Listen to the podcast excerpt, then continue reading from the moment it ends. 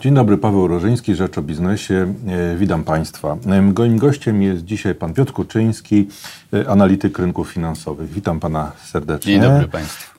Czy na rynku kapitałowym widać już skutki zaostrzenia wojny handlowej Waszyngtonu z Pekinem, ale też zwiększenia szans na bezumowny Brexit, spowolnienia gospodarczego w Europie? Czy to już jest widoczne?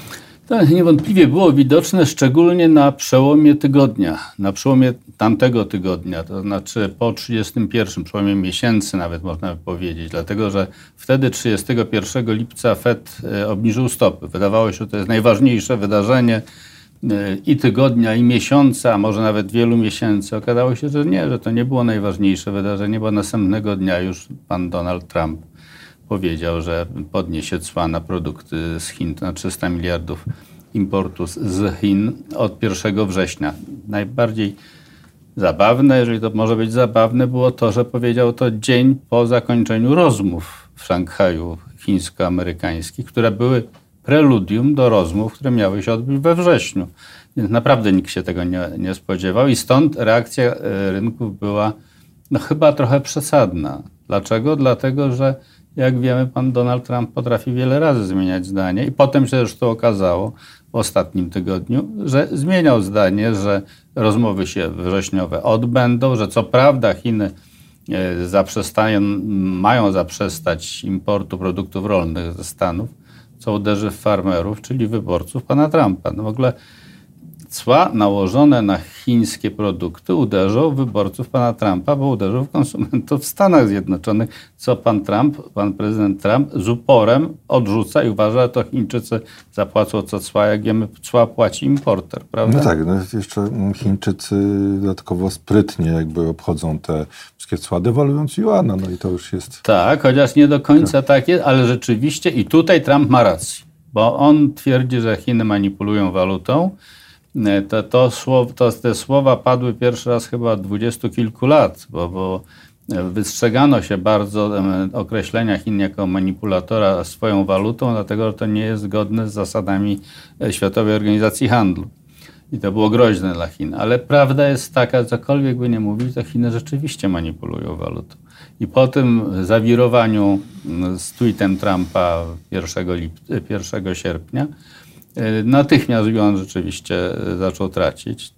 Kurs dolar-juan doszedł do 7 z maleńkim groszem, 7,04, 7,05 i stanął. No i Chiny od razu powiedziały, że nie, oni nie pozwolą tak, żeby juan się tak osłabił. Rzeczywiście przytrzymali go na tym poziomie. Bardzo często tak robią, bardzo często.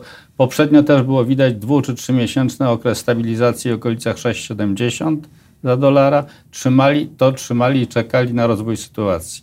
Rzeczywiście, tak jak pan powiedział, jeżeli jest źle, natychmiast osłabiają juana, pomagają w ten sposób eksporterom, oni mniej tracą na ewentualnych obniżkach cen, gdyby chcieli się dopasować do sytuacji w Stanach. Ale jest pewne zagrożenie, mianowicie gdyby Chińczycy za szybko pozwolili się juanowi osłabiać, to zacząłby uciekać kapitał. A i tak ich rezerwy walutowe spadają. Nie tak szybko, jak spadały jeszcze powiedzmy rok czy 2 lata temu, bo wtedy z 4 miliardów zrobiło się nagle 4 bilionów, co ja mówię, 4000 miliardów. Zrobiło się nagle 3 biliony 200 miliardów. Teraz jest to 300 z małym groszykiem. No, nadal są pokaźne. Ale oni nie chcą, żeby to się załamało, żeby te rezerwy zaczęły, żeby te pieniądze zaczęły szybciej uciekać, bo to by było dla nich groźne.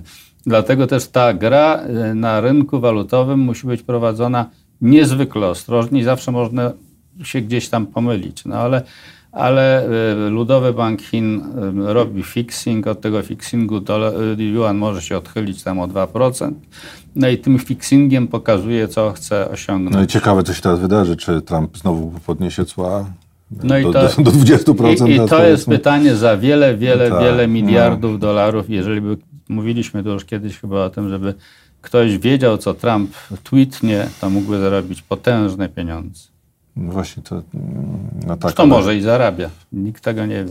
Ale jak to się wszystko przekłada właśnie na rynki finansowe? No teraz widać jakieś trochę uspokojenia jest. Tak, w zeszłym tygodniu było rzeczywiście uspokojenie, całkiem sensowne odbicie w Stanach Zjednoczonych, no bo doszli do jakiego wniosku? Jeżeli Jeżeli Steven Mnuchin, czyli sekretarz skarbu, mówi, że nie, rozmowy będą chińsko-amerykańskie we wrześniu, tak jak zakładano, to po co się denerwować? Zobaczymy, co się będzie działo. Nie ma sensu wyprzedawać tak na siłę, skoro być może się jakoś dogadają. I właśnie Chińczycy powiedzieli, że tego juana tak szybko nie będą dewaluowali. To spowodowało, że nastąpiło jakieś uspokojenie, ale niepewność na tych rynkach będzie trwała. Dlaczego? Dlatego, że ja twierdziłem, a potem przeczytałem w Goldman Sachsie, czyli w grupie, która jest chyba najpotężniejszym inwestorem na świecie, że oni twierdzą to samo, że do czasu wyborów, czyli listopada w przyszłym roku w Stanach Zjednoczonych, wyborów prezydenckich, umowa nie powstanie, bo nikomu na tym nie zależy. Chińczycy mówią, a może Trumpa już nie będzie? To po co w tej chwili na jakieś złe warunki się godzić? A pan prezydent Trump mówi, mój elektorat lubi to, jak ja te wojny handlowe podgrzewam, bo rzeczywiście tak jest, mimo że temu jego elektoratowi, jak przed chwilą o czym powiedzieli, szkodzi. Ale to tak bywa. Właśnie, ale czy to na przykład na Polskę ma jakieś generalnie przełożenie na nasz rynek kapitałowy?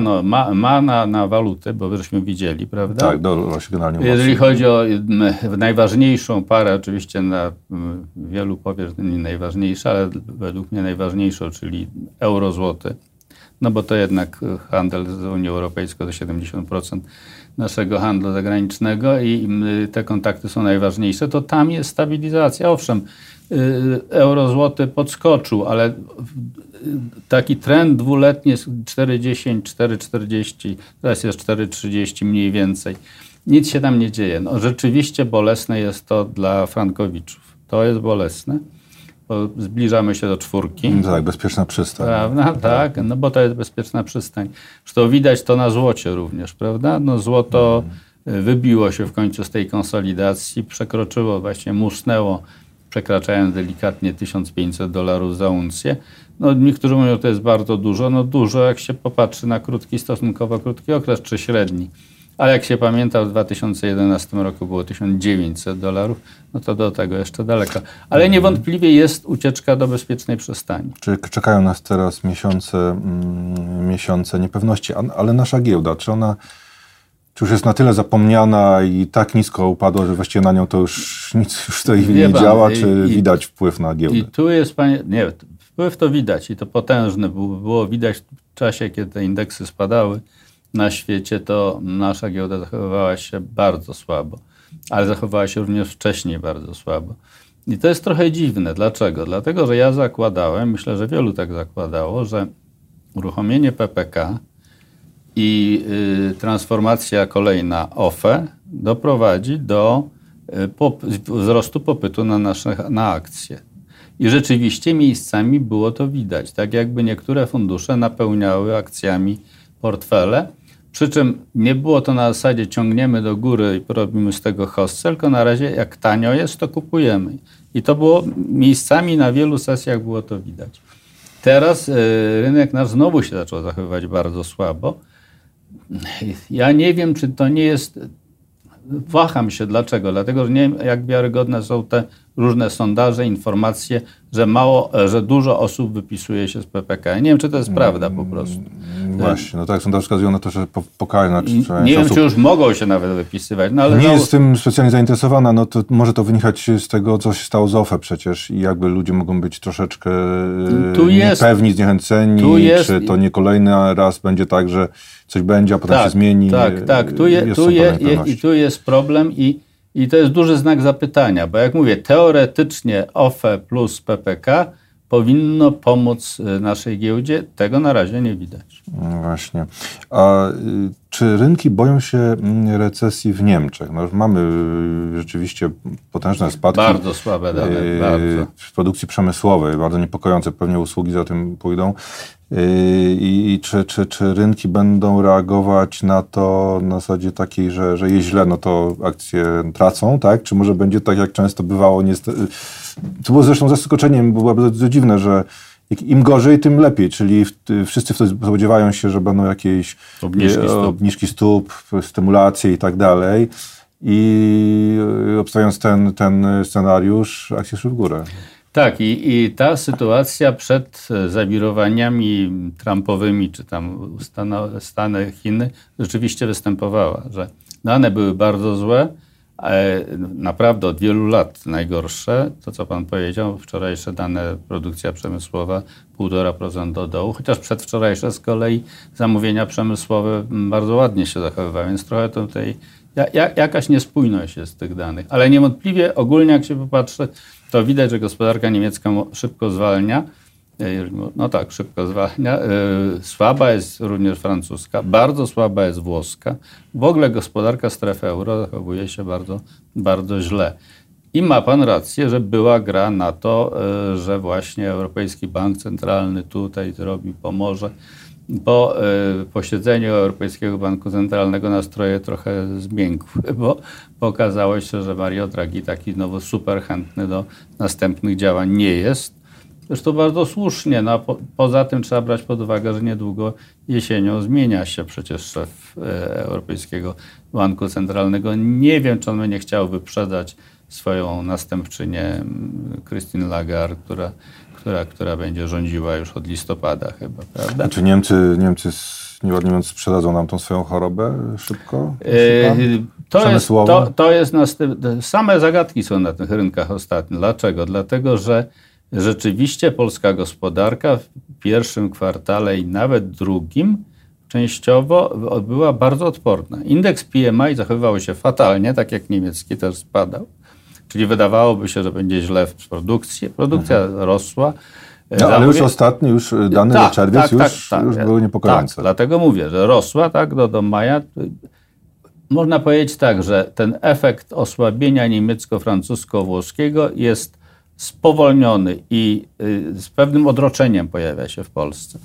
On niewątpliwie zwolni polską gospodarkę, no ale nie do tego stopnia, żeby to było poniżej 3% wzrostu. No to jest mało realne. Myślę, że w tym roku dalej powyżej 4 nawet może mieć, powyżej 4% wzrostu PKB, no czyli to byłby wzrost solidny i dla Polski niegroźny. Jeżeli... No chyba, że zaostrzy sytuacja. Chyba, że zaostrzy się sytuacja, bo trzeba też brać pod uwagę, że gdyby USA z Chinami jakoś się tam dogadały, chociaż mówię, bardzo wątpię, przed wyborami, to następna w kolejce pana prezydenta Trumpa jest Unia Europejska.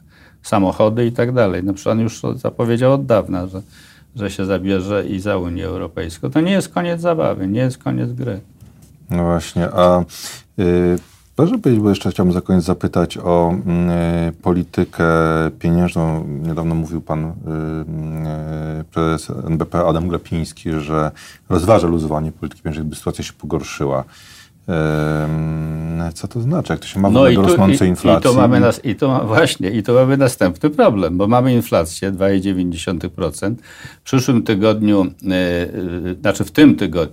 W tym tygodniu zobaczymy dane ostateczne, czyli pełny komunikat z rozbiciem na składowe inflacji. Zapewne będzie to rzeczywiście 2,9%. Pytanie, jak zdrożeją usługi, bo w ostatnim komunikacie usługi już drożały inflacja w usługach była ponad 3%. Pytanie, czy będzie jeszcze większa. Gdyby była, to by oznaczało, że usługodawcy już nie mogą wytrzymać presji płac i materiałów i zaczynają podnosić ceny i to szybko.